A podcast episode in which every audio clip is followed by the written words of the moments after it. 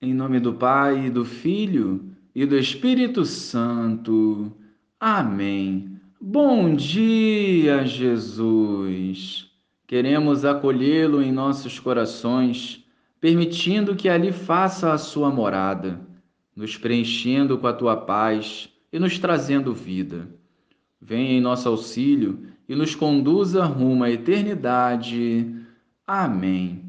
Naquele tempo, Zacarias, o pai de João, repleto do Espírito Santo, profetizou dizendo: Bendito seja o Senhor Deus de Israel, porque visitou e redimiu o seu povo.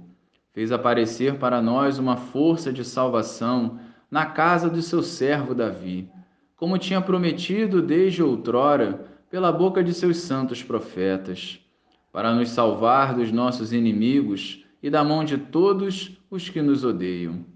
Ele usou de misericórdia para com nossos pais, recordando-se da sua santa aliança e do juramento que fez a nosso pai Abraão, para conceder-nos que, sem temor e libertos das mãos dos inimigos, nós o sirvamos com santidade e justiça em Sua presença todos os nossos dias.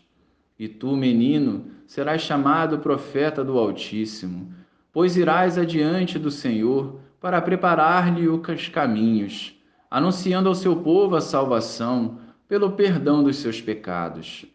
Graças à misericordiosa compaixão do nosso Deus, o sol que nasce do alto nos visitará, para iluminar os que jazem nas trevas e nas sombras da morte, e dirigir nossos passos no caminho da paz. Louvado seja o nosso Senhor Jesus Cristo, para sempre seja louvado. Como Maria, no momento da visitação a Isabel, Zacarias também celebra com um belo cântico de louvor e ação de graças, nos falando das maravilhas que Deus realizara em favor da sua família através do nascimento de João Batista. As palavras de Zacarias enfatizam a importância de João como precursor do Senhor. É um novo tempo, revestido de luz e paz, onde Deus quer, com o seu amor e a sua misericórdia, resgatar o seu povo que anda tão afastado da graça.